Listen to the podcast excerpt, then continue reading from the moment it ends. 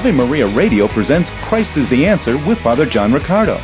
Knowing Jesus is the best gift that any person can receive. That we've encountered Him is the best thing that's happened in our lives, and making Him known by our word and deeds is our greatest joy. Father Riccardo conducted a four evening mission on personal evangelism. On this second night of the mission, he centered his talk on God's saving grace and the many gifts He's showered upon us. Father Riccardo continues this mission with his second talk, What Does God Expect from Us? Evening, everybody. Let's pray. In the name of the Father, and of the Son, and of the Holy Spirit. Father, we praise and thank you for the gracious gift of this day, for the great blessing that is life.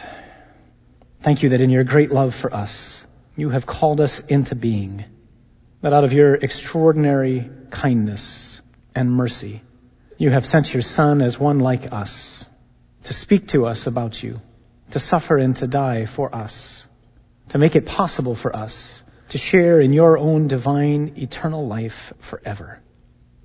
Father, we pray that you would continue to send the gift of your Holy Spirit upon all of us, even as you poured out the Spirit upon the apostles and Our Lady on the day of Pentecost. Help us more and more, however old or young we may be, to know your Son. Not only to know about him, but to know him. Give us the courage that we need in this world which is so often dark to bear witness to him. First by how we live, and second by the words we speak. Father, we are mindful that you have set us afire on the day that we were baptized and placed within us your spirit. Let us not allow ourselves to be covered up by some sort of bushel basket, but use us. Place us on a stand in the house that is the world in which we live, so that somehow through us, others might see you and come to know what we're really made for. All these things we ask through Christ our Lord. Amen. Our Lady of Good Counsel. In the name of the Father, the Son, and the Holy Spirit. The song we sang is uh, known as the Song of Augustine. Augustine is one of the greatest human beings who ever lived. Truly, one of the greatest human beings who ever lived. Whose mother, as we may or may not know, was a woman named Monica, who for some 33 years of his life prayed incessantly for him. Augustine gets somewhat of a bad rap. He gets characterized as somebody who was enamored of the sins of the flesh. He had a mistress for much of his life. This will sound strange, but he was faithful to his mistress. He wasn't so much enamored with the flesh. He was somebody who was relentlessly in pursuit of truth, something to live for. And he couldn't find it. Couldn't find it until, largely because of Monica's prayers, he first heard the music of the Christians singing in the church in Milan. And then second heard the preaching of the bishop of Milan whose name was Ambrose. And Augustine finally found Jesus thanks to his mother's prayers and thanks to the light shining through Ambrose and through the men and the women who were the faithful in Milan. And, and then he went on to write voluminously and to preach voluminously. He used to preach a long time. I mean, you think we preach long. People walk out going, hey, Mass was an hour and five minutes, Father. Who in the world said Mass was supposed to be an hour? Where does it say that? You walk out of the hockey game going, man, I went to overtime. What a drag. what a terrible game. Why couldn't it have been over in the first period? Back in the day in the 400s when Augustine preached, he preached for 40 minutes, an hour and a half, without a mic. So if you think I'm clipping out back there, you can only imagine what it was like for Augustine. Anyway, that song comes from his Confessions, which was the first autobiography ever written. So the first autobiography ever written was written by a man who wanted to bear witness to what Jesus had done. No one had ever written an autobiography before. And that's the beginning of the Confessions, which if you've never read are really worth reading. And in there he says, our hearts, Lord, are restless. It actually begins with, Lord, thou hast made us, gets translated for thyself the Latin's actually a little bit stronger than that. It's more like, Lord, you've made us in such a way that we're inclined to you. That's how you've created us. You've created us with this tremendous longing for you, this inherent restlessness. And we will always be restless until finally we rest in you.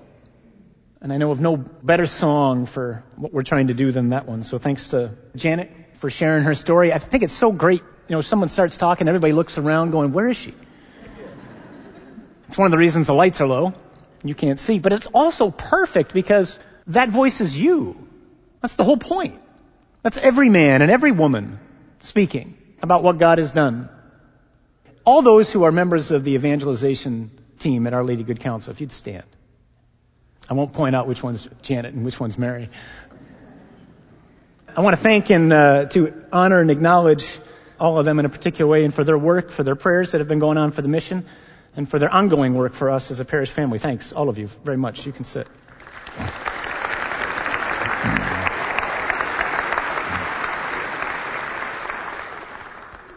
Now, I really do want to thank the four of them, but there's a small little problem that just happened.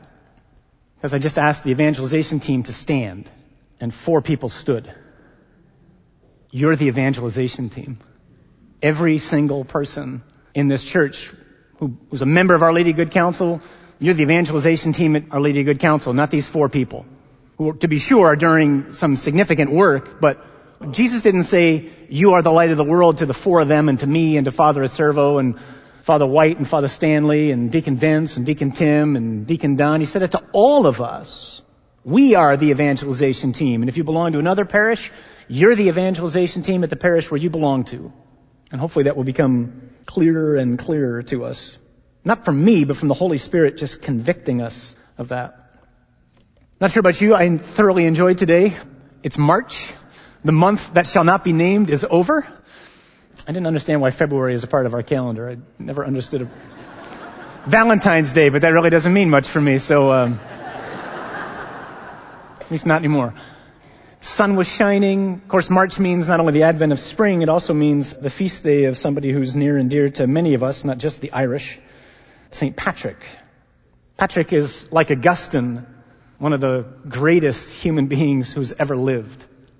It's not a legend that Patrick almost single-handedly converted Ireland. That's a truth. By virtue of this one man who was deeply in love with Jesus, the peoples of that island came to know him and to become one of the real beacons of Christianity for hundreds and hundreds of years. We have two holy cards. One is a picture of the little lamps that are burning up here, which is the theme of the mission, the one that says turning up the flame. And then there's another one that just has a picture of our crucifix, which hangs here in the center of Our Lady of Good Counsel. On the back of both of those is that quote from Pope Benedict that we thought about last night, that we need lights close by to help us come to know the light that is Christ. But on the front of the one that has our crucifix on it, is a shortened version of a prayer which is attributed to St. Patrick. You might know this. The shortened version says simply this. Christ be in the eyes of all who see me, in the ears of all who hear me, on the lips of all who speak of me. Christ be in the minds of all who think of me. Christ be in the hearts of all who love me. Christ be before me and behind me. Christ be above me and beneath me. Christ on my right and on my left. Christ be my all. That prayer is, to my mind anyway, one of the best summaries that I know of of how we're supposed to approach each day, every day. Because it reminds me that I am called and you are called to be an intentional disciple of Jesus. That is somebody who has as his or her goal each day for others to see him in us. I pray repeatedly and encourage others. I know others do the same just to ask the Lord to help me to get out of His way. Reminds me that we're all called to, like Paul, live a life in such a way so that we bear witness to the conviction that we have that nothing can outweigh the advantage of knowing Jesus. Nothing. No one. That's the difference that He can make.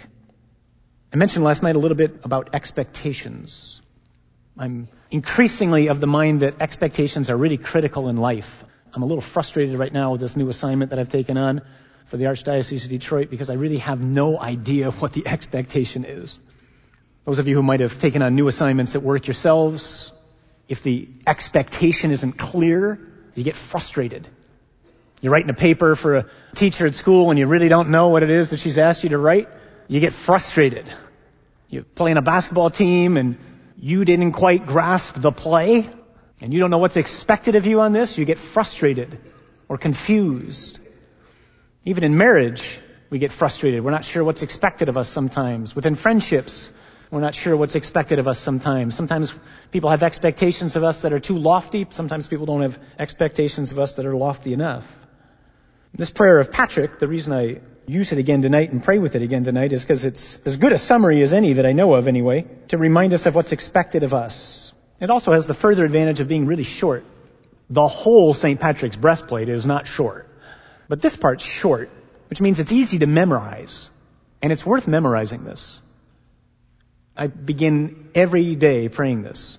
It's what I pray as I get out of bed and make my way to the shower. It helps just set a focus for the day right off the bat. It reminds me what I'm about and what I really desire. And if I don't happen to desire that, it forces me to desire that. Christ be my all. It's worth trying yourselves.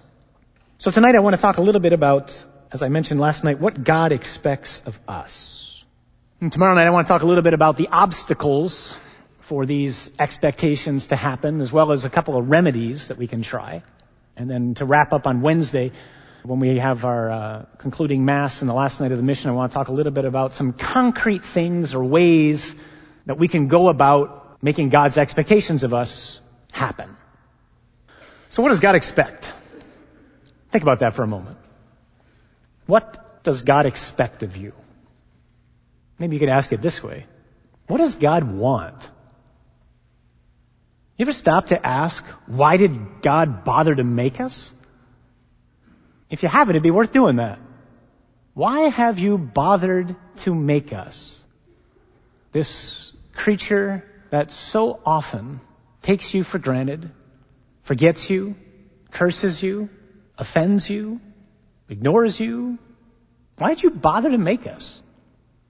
One of the gifts of Lent is it's this you know, long season to reflect on different things. This is one of those things that might be worth reflecting on. Lord, why did you bother to make me?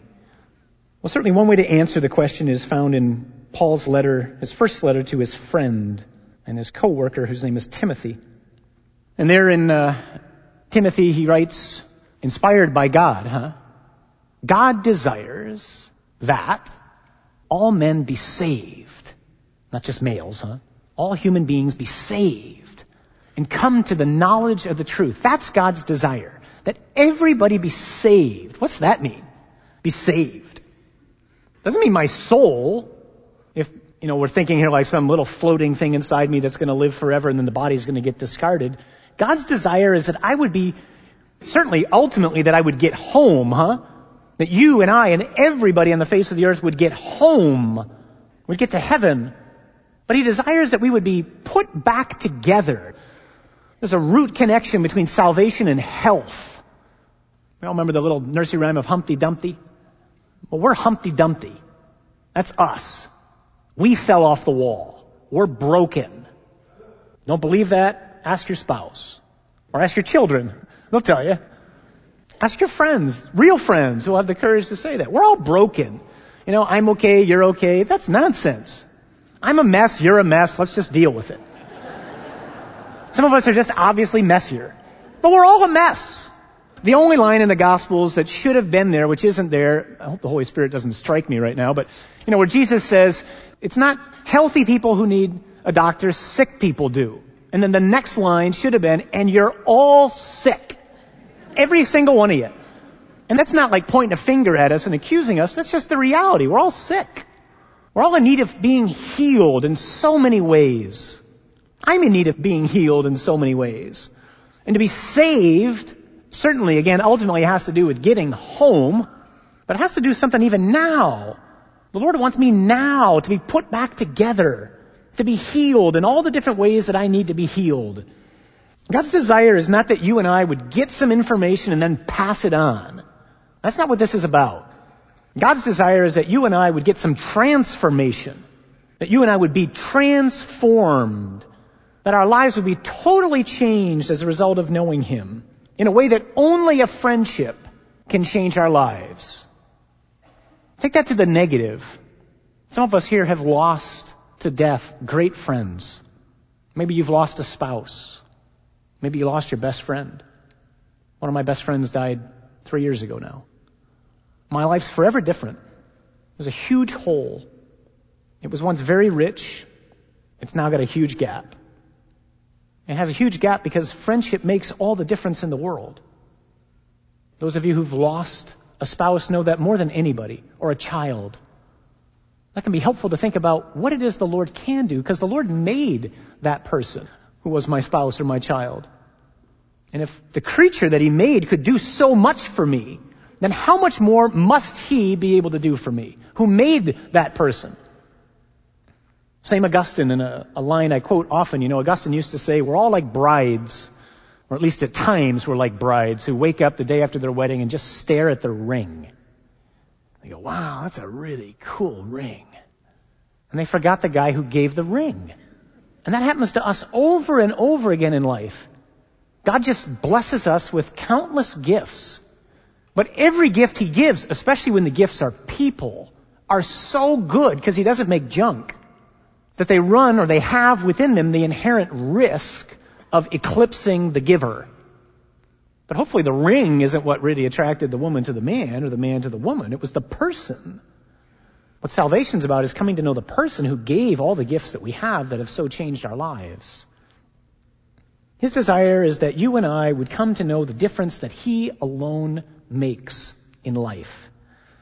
The difference that comes from knowing I have not evolved out of the slime to no purpose going nowhere, but I've been created by someone who is infinitely and recklessly loving.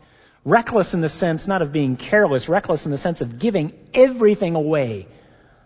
He's created me out of love. He's created you out of love. I'm not subject to some blind forces of fate. My life's got a plan, a purpose. It's going somewhere.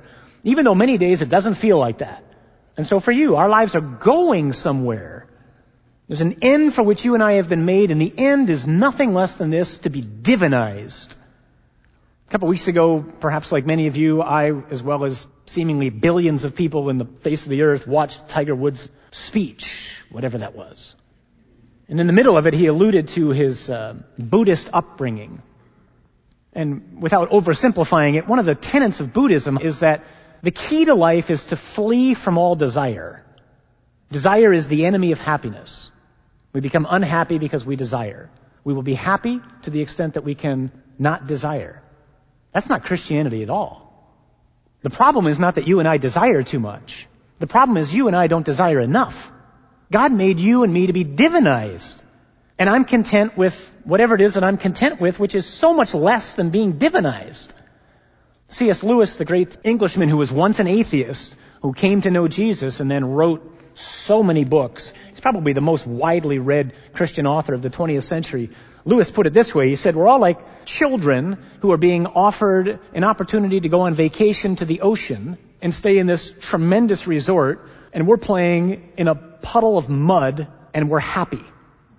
That's us. The Lord's offering us the seaside resort and we're like, no, I'm fine right here, wallowing in the mud. Thank you.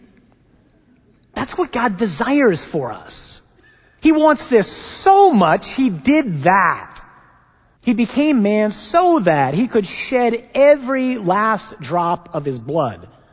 When His side is pierced as He hangs upon the cross and the blood and water flows out, it tells us He literally has nothing left to give. There's nothing else He can do. There's no other sign He can give us.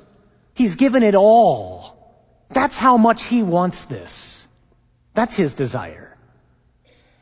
So how does that happen? How does God's desire come to fruition? The desire that all men and women be saved. The desire that we come to know him.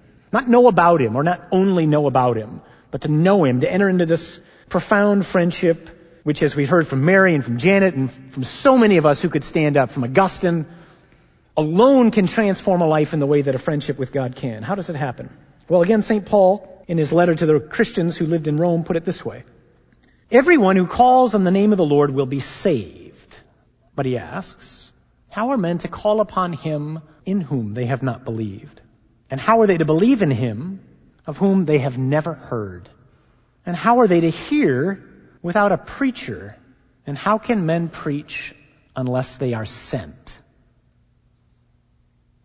Like many people, I'm of the opinion that we are living right now in an extraordinary time. A time that I think, historically anyway, is as much like Paul's time and Peter's time and Andrew's time and James's time and Matthew's time and John's time as any time in history. Because Paul was surrounded by people in his everyday life who literally had never heard of Jesus. Ever. And he was entrusted with the task of, by his words and by the witness of his life, making him known. We now date the year to him. That's how effective he was at this, together with all the men and women whom the Lord poured out his Spirit upon. But like them, you and I too are surrounded by people who have never really heard of Jesus. They might have read the Da Vinci Code. They might have watched, you know, a special on the Discovery Channel at Easter time. But they've never heard of him from somebody who knows him. Go through the list of the people that you encounter on a daily basis, and I'll bet you can quickly come up with people who you could say that that's true about. They've never heard of him from somebody who actually has a friendship with him. So who's Paul referring to in this passage? Who is it that's been sent? Well, certainly it applies to those of us who've been ordained, Deacon Vince, Father Stanley, Father Servo, Father White, myself, Deacon Tim, Deacon Don, in particular way people like Archbishop Vigneron. But it doesn't simply apply to us. It applies to all of us with different foci, if you will, or focuses, we would say in English, I guess. And you don't have to wait for me or for Deacon Vince or for Father Servo or Father White or Father Stanley to ask you to do this. Jesus already asked you to do this. He asked you to do this. He sent you when you were baptized and he sends you again at the ending of every Mass. As I repeat, I'm sure ad nauseum to many of you, when I was a kid, the seven happiest words of my life were the Mass is ended, go in peace. That was if I heard the ending of the Mass, which when I was a teenager I didn't. But that doesn't mean we're done now, you can go home. Some of us remember the Latin translation. This is the part I know that's ad nauseum, sorry, but the ending of the Mass in Latin is ite missa est. What's that mean? That's great if you know Latin, but most of us don't know Latin anymore, so what's that mean? It means she is sent. Who's the she? The church. Who's the church? You. All of us together who've been baptized and become members of the body of Christ. We're the church. What are we sent to do? Preach. Don't think this preacher that Paul's talking about is confined to somebody in a collar. Every single one of us is commissioned, that is sent by the Lord to bear witness, perhaps first and foremost to what happens in this place around that altar. What happens around this altar? What happens around this altar is that sacrifice, which happened once and for all, is made present again. So that you and I become contemporaries of it. The way some of the saints used to pray or to encourage us to pray it during Lent is that the wounds of Christ would become fresh. That's a great image. May the wounds of Christ become fresh again, not scabbed over. Doesn't mean he's suffering on the cross. He's done. He's risen. He's suffered once and for all. But when we come to Mass, we become witnesses of this again, of the fact that God is so incredibly in love with us that it was His joy to do that. Figure that out. It was His joy to go through all the suffering and the mockery and the taunts and the humiliations so that you and I could be saved. We're witnesses of that when we come here. And then we're driven out of here by the Lord into a world which is far darker than this church. To tell people the good news. The good news is God is incredibly in love with you. Far more than you could ever, ever, ever dare to imagine. Why is that threatening? That's the good news. And we're all sent to tell people of that. And in fact, the sending that happens at Mass, you're sending as, as lay men and women. How many people, raise your hand, how many people don't know what a layman or a woman is? Huh? These, you know, we use these terms all the time, huh? So what's a layperson? A layperson is somebody who's not ordained and they're not religious. That is pretty much all of you. Doesn't mean religious like you don't have any faith. Just means you're not, you don't wear a veil and a habit, huh? There is a unique task, a unique commissioning, which God has for you, a unique expectation that He has for you, even as He has a unique expectation for those of us who are ordained.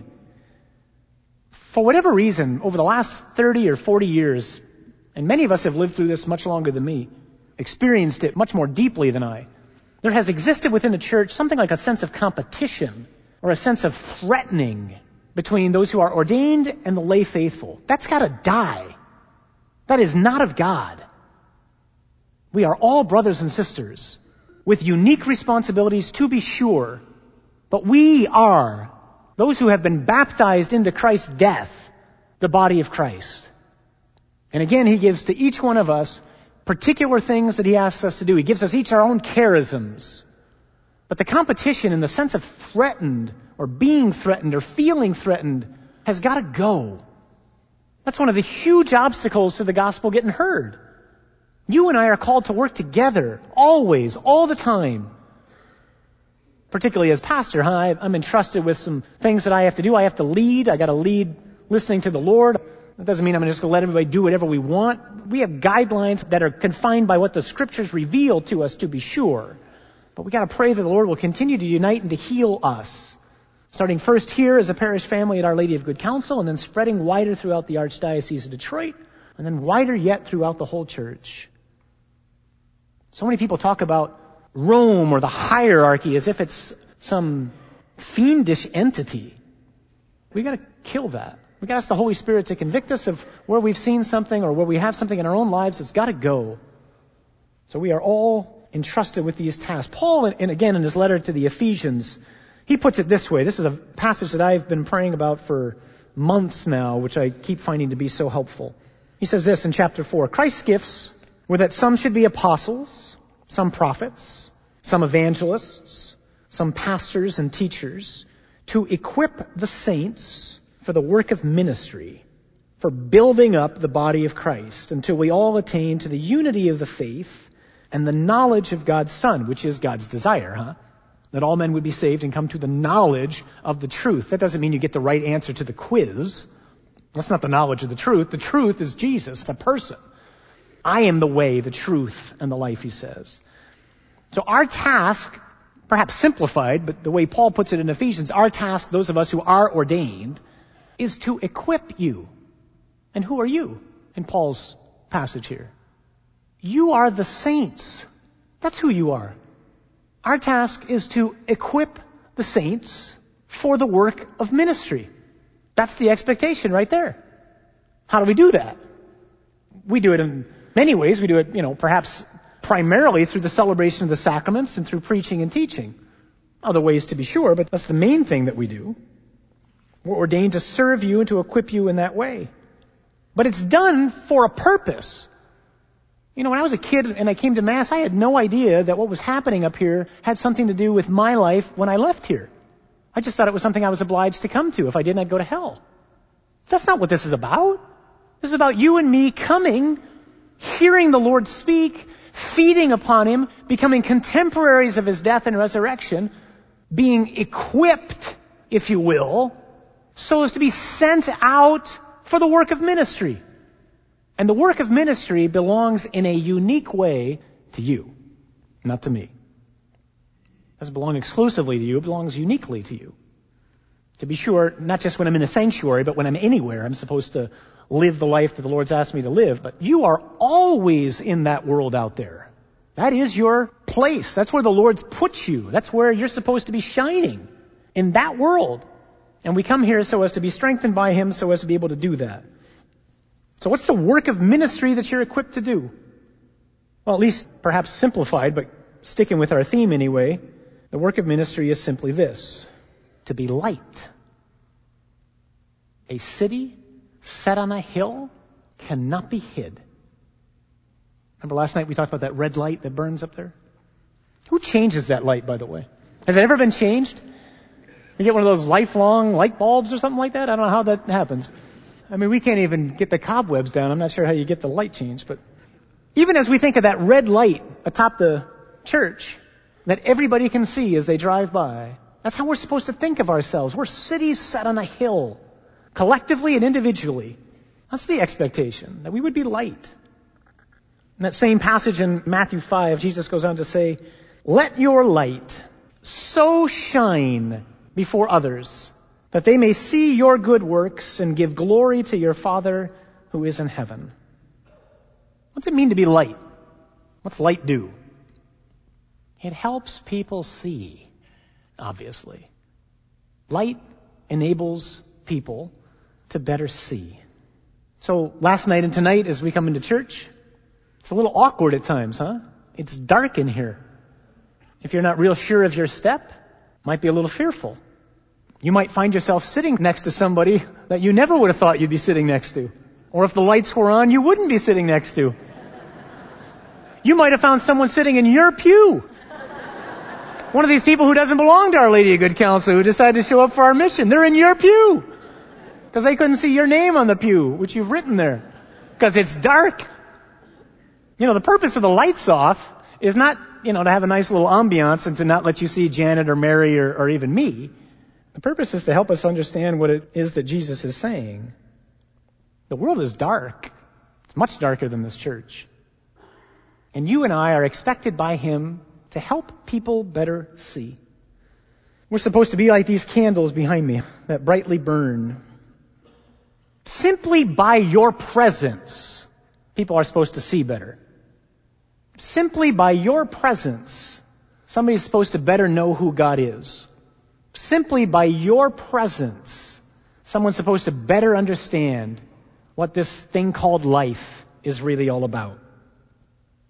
The picture on our uh, prayer card is one of these little lamps. So Jesus says, no one lights a lamp and then puts it under a bushel basket. Why not? Because that would be stupid. That's why. It would be absolutely stupid. Why would you light a lamp and put it underneath a basket? This is the lamp he's talking about. These are replicas of the first century lamps that they used to use at the time of Jesus. They're filled with olive oil. They have little wicks inside of them.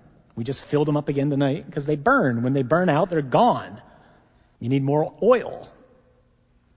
What's Jesus saying? No one lights a lamp, puts it underneath a basket. What's he do? He, he lights a lamp or she lights a lamp and they put it on a stand. Why? So the people can see. That's why so that all in the house can see. And the way Jesus is talking about this, he's making clear from the imagery that this little lamp, which you carry in your hand, it's a hand lamp, that's what it is, is you and me.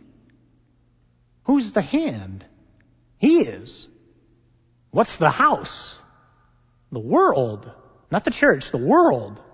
And just like uh, the man or the woman of the house puts a lamp we know this when the power goes out, huh? On the East Coast right now, after all the snowfall, no power. What do they got? They got candles burning or flashlights.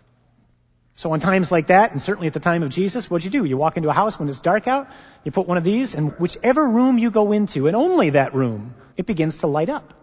And all of a sudden, people who might have been fearful or afraid or unsure what was in the room, now they can begin to see. Jesus is saying in that passage, you gotta let me take you in my hand and let me walk wherever I want to walk, into whatever room of the house today I want to go, the house being the world. And wherever I bring you, you have to shine. That's why you're in my hand. That's first of all why I lit you, and it's why I have you in my hand. So that you can be a means by which people can better see. And this happens in as many ways as I can think of. I'll give you an example of one. I told you last night about this miraculous healing that my mother went through our mother, my sister's here again. So my mom went from quasi being an invalid to becoming extraordinarily active. She was perfectly healed for probably about 18 years. And then shortly before I was ordained, just as quickly as all the pain left, it all came back. My mom never comes to church here because she can't easily get into a car. She can't easily do anything, actually. My mom's always really bent over. Only a son can tell this story about his mother whom she knows he loves. So my oldest sister was taking my mom someplace. One time it was wintertime. She has this kind of imitation fur coat. She had it on. She has white hair and she's hunched over in the passenger seat and my oldest sister's paying the ticket for the garage. And the, um, the parking attendant says, Oh, I love your dog. and my sister says, My dog? That's my mom. She's like, Oh, I'm so sorry. that gives you an idea of how bent over my mom is. You can't see the skin when she wears a coat. I tell you all that because uh, my mom obviously knows that God could heal her. He did once. For pretty much several decades, she lived no pain, probably the most erect person I've ever seen. She had this perfect posture. I have terrible posture. She had perfect posture. The epitome of class is my mom. And now she's bent like the woman in the Gospels who's bent over that we read about. She's in around the clock pain, 24 hours a day, seven days a week. She's on the strongest pain medication you can take. It does nothing. She hardly sleeps. She hardly eats. My dad spends all day long caring for her. Tremendous witness of what love looks like. So she knows that the Lord could heal her if he wanted to. But for whatever reason, he chooses not to. Can you imagine? I get a headache and I'm a bear. But at least I go to bed and I know tomorrow I'm going to wake up and I'm going to be better. Some of us had the flu for the last couple of months and we're miserable. At least those of us who are men. we're miserable. But we know, you know, I'm on the Z-Pak now or I'm on whatever. I'm going to get better. Five days. I'm going to be fine. I'm going to, you know, there's something coming. My mom doesn't have that. There's no tomorrow or the next week or maybe one day I'm going to wake up. She knows every day when she goes to bed, if she gets to bed, that when she wakes up the next day, she's going to be the same way. Until the Lord calls her home, she's going to be in pain. That's her life. She knows it. And she is the most joyful person I know. She learned and she's taught us and everybody who knows her what St. Paul writes in what has to be one of the most mysterious passages in all the scriptures where Paul says, I fill up, I, Paul, fill up in my own flesh what's lacking in the sufferings of Christ for the sake of his body, which is the church. Huh? I fill up in my flesh what's lacking in the sufferings of Christ? What's lacking in the sufferings of Christ? Is Paul saying Jesus could have only held out for a little while longer? Man, it really could have kicked in redemption. No, of course not. The only thing lacking is my participation in it. Your participation in it. There's one Redeemer, his name's Jesus. And yet Paul clearly says, under the inspiration of the Holy Spirit, that he cooperates with Jesus in the work of redemption. My mother bears witness to the fact. She's like this lamp in the Lord's hands, especially to those who are suffering. And if we're not now, we will soon, in one way or another. She bears witness to the truth that suffering is what redeemed the world. Jesus didn't save the world by his teaching, or by his stories, or by his miracles. He saved the world by his passion by his suffering, by his death, and his resurrection. This is one of those rooms in the world which is the church which so needs to be enlightened. Think of all of us here in this room who are suffering in one way or another. Suffering physically right now, maybe we're suffering from getting older, we're not able to do some of the things we once used to do, we got aches and pains we never used to have. We're suffering from the loss of loved ones, we're suffering from difficulties in relationships, out of work, all the different ways that we're suffering in here. We can either do something with that or we can just waste it. I usually waste it. But my mom is like this lamp that the Lord brings into the rooms of those of us who are suffering and reminds me and reminds everybody, if I will unite this to the Lord, then I, like Paul, can fill up in my own flesh what's lacking in the sufferings of Christ and it can help other people. And so my mom keeps legal pads of names. Names of people that she loves, names of people that she's never heard of, except I've called her and say, hey, will you pray for so and so? There's a good chance that many of your names are on these legal pads. They're only first names, don't worry. And she just prays. She just says every day, Jesus, I unite all that I'm going through for these people. Probably starting with her husband and her children, but for all of us. And one day, we're going to know the fruit, not only of her prayers, but the fruit of all the prayers of all the people who, when they're suffering, say something similar to Jesus. Jesus, I am convinced this is not a waste. I am convinced this is not in vain. I am convinced that you are using this. Even though it looked like that was just a man hanging on a cross, getting executed like any other man at the time of Pontius Pilate, it wasn't. The world was being redeemed there. And when you and I suffer, somehow we're cooperating with Him in the work of redemption. Again, in a world which on this topic, suffering is so dark, it's feared more than death by many people. I just don't want to suffer. Death wouldn't be bad. I'd be gone. But I don't want to suffer. This helps us better see that it can be used. Is it romantic? Heck no. Is it fun? Absolutely not. Would she rather do something else? I'm sure. But she helps me and others better see that when, not if, when suffering comes my way, I can do something with it. And though it may not feel all that good, it can be used for extraordinarily noble purposes. Let me just touch real quick on um, the way the church words the Lord's expectation of you. Clearly, Vatican II, this council which took place back in the early and mid 60s, is still for all of our lifetimes the most significant event in the church. It caused and continues to cause tremendous confusion as to what it was really all about. Church historians say that it typically takes about 100 years for a church council to be felt for its purpose to really sink in. We're 40 years removed. We just got out of adolescence if you're a man. I think a man gets out of adolescence about 35. Happened at about 40 for me, but. So we're still in the early stages of this council, huh? But Paul VI, who was the pope who continued the council after John the 23rd, who called the council, died, said this about the council. He said the council could be definitively summed up under a single heading, and this is the heading to make the church of the 20th century ever better fitted for proclaiming the gospel to the people of the 20th century.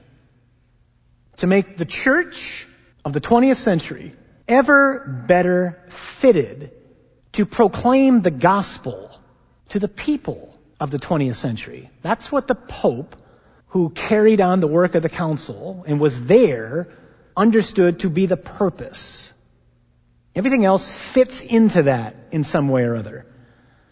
And among the many novelties of Vatican II, and there are many, is this. It's the first time there was ever a document written about you. First time there was ever a church document on the laity. Never before had there been one. And there have been many since.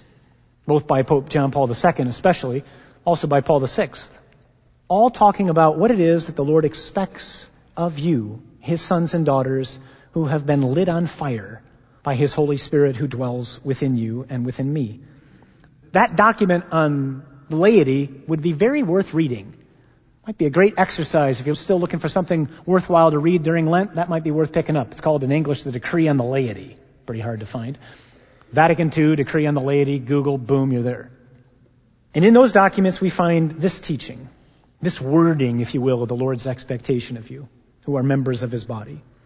This is now the uniqueness of your mission, the uniqueness of his expectation for you, is that you would first evangelize and second, sanctify the world, starting with your world, starting with your home. And second, that you would engage in temporal affairs, the things that happen in the world around us, and renew them according to God's plan. That's the expectation that you would evangelize and that you would sanctify. Those two words might either scare the living daylights out of us or make us just go, okay, what does that mean? And if you're sitting there going, okay, what does that mean? Then you got to come back tomorrow. Because we're going to talk about how we actually do that tomorrow and Wednesday. But for tonight anyway, let's end with this thought. The essence of evangelization for our purposes tonight. The essence of evangelization is the proclamation of salvation in Jesus Christ and the response of the person who hears it in faith, all under the action of the Holy Spirit. What's that mean? The essence of evangelization is us telling people, telling, quote unquote, either in our words or by the way we live our lives, or by both, actually, the difference Jesus makes. The essence of evangelization is being intentionally, from the moment I wake up until the moment I go to bed, a disciple of Jesus. It's to have the goal to let him shine in me, to get out of his way, to help other people better to see. And the Lord not only expects this of us, but the world longs for it. Even though they may not know it, and even though they may say otherwise, because that song of Augustine is the song of every single man and woman. My heart wrestles and is restless for God.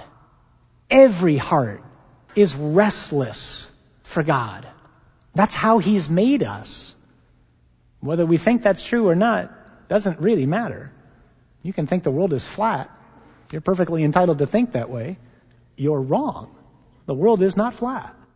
And you can think that there is some point to life other than to know God, and you're perfectly entitled to think that way.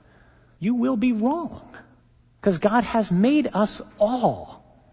You think He did that for a few of us? His desire, what He wants, what He longs for, is for everybody to know Him. So could I ask once again for the evangelization team at Our Lady of Good Counsel to stand? Yeah. That looks a little better. If you don't know these words, you can join me with praying through my voice. Christ, be in the eyes of all who see me, in the ears of all who hear me, on the lips of all who speak of me. Christ be in the minds of all who think of me. Christ be in the hearts of all who love me. Christ be before me and behind me. Christ be above me and beneath me. Christ on my right and on my left. Christ be my all. Amen. May Almighty God bless you, Father, Son, and Holy Spirit. Amen. A traditional part of Father Riccardo's parish missions is a personal testimony by a parishioner. On this second evening, in this darkened worship space, the attendees heard this. Good evening. My name is Janet. I am a member of the Evangelization Commission. I grew up Catholic and always had a relationship with Jesus, but until a few years ago, I never understood how deep that friendship could be. Since I have started to truly love the Lord, I have been happier and more at peace than ever. For me, it has given meaning, purpose, and significance to everyday challenges and joys. When I was young, I saw Jesus in my grandma, who took St. Paul's direction to pray constantly to heart. Her prayer book was so worn that the pages and prayer cards were held together by rubber bands. Sometimes, even in mid-conversation with her, she'd pick up her book and start praying.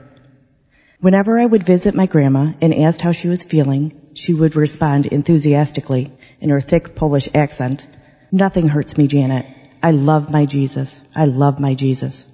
At the time, I didn't quite understand why she didn't just say, I love Jesus. But now I'm beginning to understand. As I begin to find my own relationship with the Lord, I am more willing to live my faith openly. Now some people around me didn't quite know what to do with that. I got a strong sense, mostly from the tone of their statements, that they were thinking, wow, she's one of those religious freaks. Or, boy, you sure do a lot of church stuff. I found myself saying to them emphatically, no, it's not like that it was becoming pretty clear that evangelization was more than simply talking about faith. As I continued to go about my daily life and praying more often, some bumps in the road came along that before would have had me pull the covers over my head and hide. My friends that have known me a long time would ask how I was doing. I would reply, a little to my surprise as well, that I was fine. I trust God and He has blessed me with so much. With the support of the wonderful people in my life and my personal relationship and trust in God, I am okay. Time passed and they would ask again, but it was more of a challenge. No, really, how are you? Again, I would respond with, I'm fine. I'm praying and God really does know what is best for me and He will direct my path. Psalm 37 tells us, if you find your delight in the Lord, He will grant your heart's desire. Commit your life to the Lord, trust in Him, and He will act. When I joined the EC, I was asked to commit to praying in front of our Lord at adoration one hour a week. At first, to be honest, I thought it would be just one more thing I had to fit into my schedule. Now I understand the psalm, which reads, Be still before the Lord and wait in patience. Since I have made that commitment to Jesus, I feel that something would be missing if I didn't get there. Part of what first drew me to the EC was the opportunity to share my love of Jesus and hear the same from others in a nice, small, welcoming group. Then I was asked to talk with all of you, and my first thought was no, no thank you. Yet here I am, by God's grace, among friends in a slightly larger, welcoming group. Which brings me back to my friends. Not that long ago, one of my closest friends was going through some challenges of her own. I asked if she was going to Mass on Sundays, which I had a feeling she wasn't. She answered no, and with tone said, I know it is your thing, and that's great, but it's not for me. It just isn't me, and it won't be my saving grace. I think it was within a week or two that I was about to enter the day chapel and was turning my cell phone off when I received a text message from my friend. It read, Went to confession last night with my kids. I cried the whole time. I immediately picked my chin up off the floor and called my husband. I was smiling as I prayed before the Blessed Sacrament. The funny thing was, I almost felt God winking at me saying, see Janet, see what I can do? Again, be still before the Lord and wait in patience. As I was praying about what the Lord wanted me to share with you tonight, I kept coming back to the time that I found out on Good Friday of the year 2000 that I was pregnant with my first child. When I went to tell my parents the great news, my dad asked how I felt. I said, besides feeling nauseous, great. I admitted that a part of me felt a bit silly though. He asked why, and I told him that I was very giddy and I felt as though I was the only pregnant person in the world. He said, you are. You are the only woman pregnant with that baby. That's how I would describe my relationship with Jesus. It is very personal and unique to me. It is growing and changing every day and I love sharing it. I know that just as with my children, God has a will and a plan for me, and it is my job to be open to it, to listen, to come closer to Him. I understand now why my grandma said, I love my Jesus. I can't have my grandma's relationship with Jesus, as beautiful as it was, any more than any of you could be pregnant with my child. But now I better understand my own relationship with Jesus, and I can't wait for you to know Him too. This has been Christ is the Answer program number 812.